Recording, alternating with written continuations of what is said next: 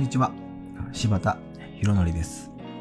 フリーランスでウェブサイトの制作をしたり、オンラインサロン芝塾の運営をしていたり、クリエイタークエストという YouTube チャンネルを運営していたりします。今日は自分のスタイルを貫くのもなかなか大変だなという話をしたいと思います。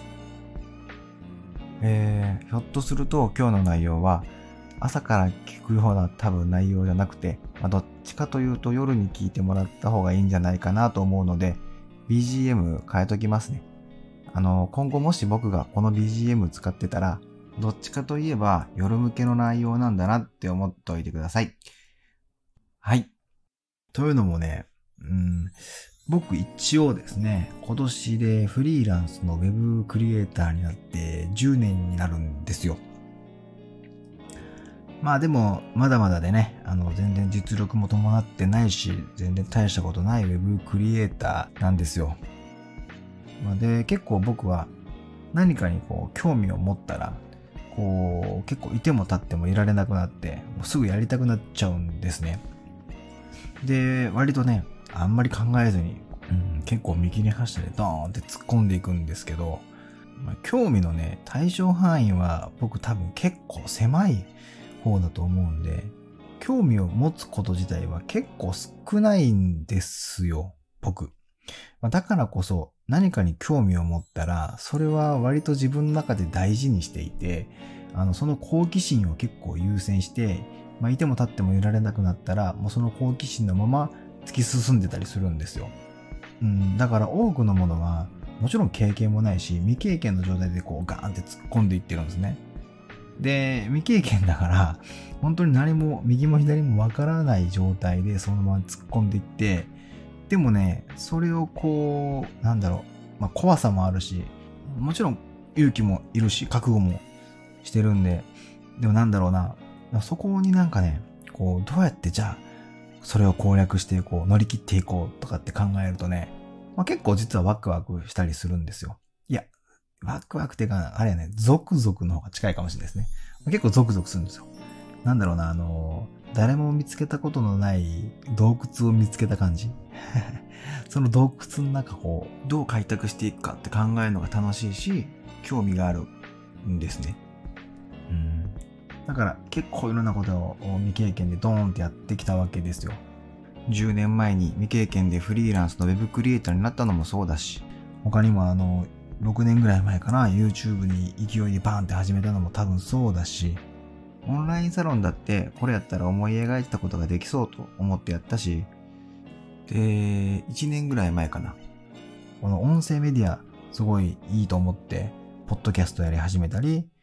今、スタンド FM やってますけど、まさにこれなんてもう興味の塊でやり始めたものですね。なんでそういう風にいろんなものにこうチャレンジしながら、こう10年自分のスタイルでやってきたんですよ。うん。でもね、なんかね、こういうスタイルって結構風当たり強いんだなっていうのを最近感じたりします。まあ、具体的な内容はちょっとここではもう言いませんけど、まあ多分いろんなことにチャラチャラせずに、まずはトップの Web クリエイター目指せよってことなんだと思うんですけど、まあそんなような意見って結構やっぱりあるなという印象があります。うん。でもどうなんですかね。やっぱ、ダメなんですかね。うーん、なんだろう。こう、僕としてはなんかそもそも目指してる方向が違うというか、例えば RPG のゲームで言うと、こうさっきの意見って、こう勇者やったらあのボスを倒しに行けよっていうようなちょっと意見に聞こえたり、まあ僕はそう捉えちゃったんですけども、なんか僕としてはね、確かに同じ勇者なんだけども、そもそもやってるゲームタイトルが違うんですっていう感じなんですよ。まあだから、そもそも戦ってるフィールドも違うし、倒したいボスも違うので、身につけるスキルも変わってくるし、まあそのために色々やってるっていう感じです。まあただ、僕がやってるゲームタイトルが超マニアックすぎるので、こう、ドラクエ的にはこうだよねっていう、こう、意見がやっぱでかいので、うん、僕みたいなスタイルは、なんかやっぱ風当たりが強いなっていうように感じてしまいます。うん、確かにね、その Web クリエイター一本で戦っていけなかったんでしょって言われると、確かにそうかもしれません。はい。Twitter とか見ててもね、すごい人いっぱいいますし、ま、正直、まあ、悔しいけど、叶わねえなってこう、嫉妬するぐらいのすごい人いっぱいいますからね。だから逆に言うと、あの、同じフィールドで戦ってたら、僕は10年生きてこれてなかったと思います。うんと、僕が生きてこれたっていうか、自分のスタイルは何かっていうと、僕はあんまり大きいことができるタイプじゃないので、シンプルに自分の目の前の人とか、周りの人をこうワクワクさせるようなものを作りたいっていう、まあ、ただそれだけなんですよね。うん、なんかそれ以上でもそれ以下でもなく、うん、まあ、欲を言えば、その喜びを一緒に分かち合いたいっていうのはちょっとありますけどね。まあ、そういう気持ちでやってきたんですよ。まあ、もうちょっと正確に言うと、自分を通して、その目の前の人や自分の周りの人を喜ばせたり、こう、ワクワクさせたり、時には笑顔になってもらったり、感動させたり、まあ、そういうものを作りたいって思ってるんですね。で、できればそれをお客様と一緒に、こう、バーベキューのような感じで作って、で、喜びを分かち合いたいなと思ってるんです。まあ、そうやってクリエイティブな気持ちでやってきたんですけどね。うん。で、自分を通してって言ったところもちょっとポイントで、要は、ウェブサイト制作じゃなくてもっていう意味を含めてます。例えば自分の目の前のお客様にウェブサイトが必要だと思ったらもちろん作りますし、こんな僕なんかに Web を教えてほしいっていう人がいれば教えますし、何か僕が情報を発信することで何か喜んでくれたり笑顔になってくれるんだったら発信するし、他にも僕の知見が何かの役に立つと思ったらアドバイスさせてもらえますし、まあ、そういう感じで僕を通して何かできることがあれば、まあ、その知見を使って解決したいっていうのが僕のスタイルのつもりなんですね。で、そのためには僕としてはいろいろ経験したいんですよ。うん。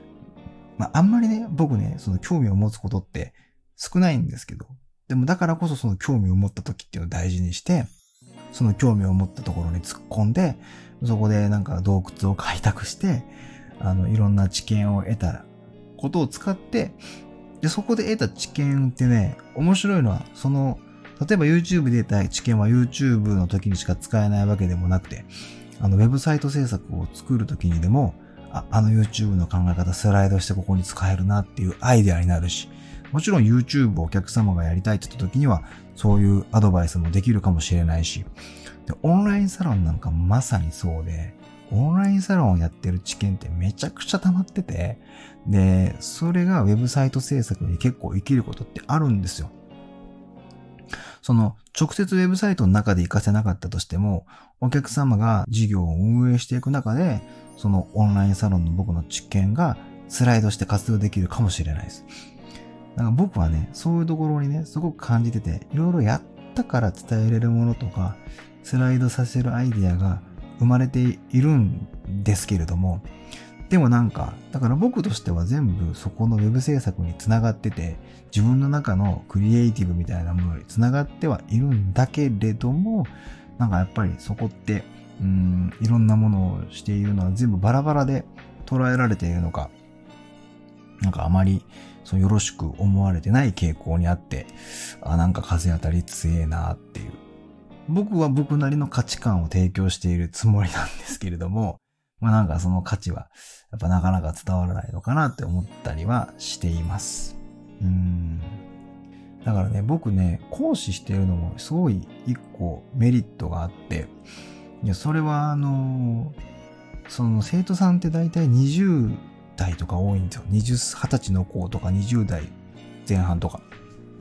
そういう、あの生徒のみんなとこう、普段からずっと僕は接していて、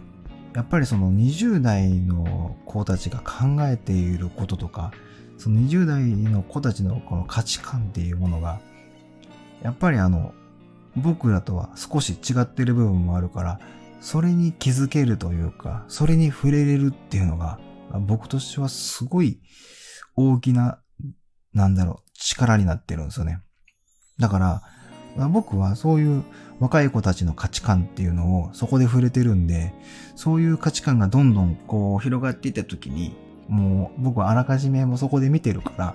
免疫みたいなものがもう出来上がってて、もうすぐ受け入れるっていう。それはすごい良かったなって思います。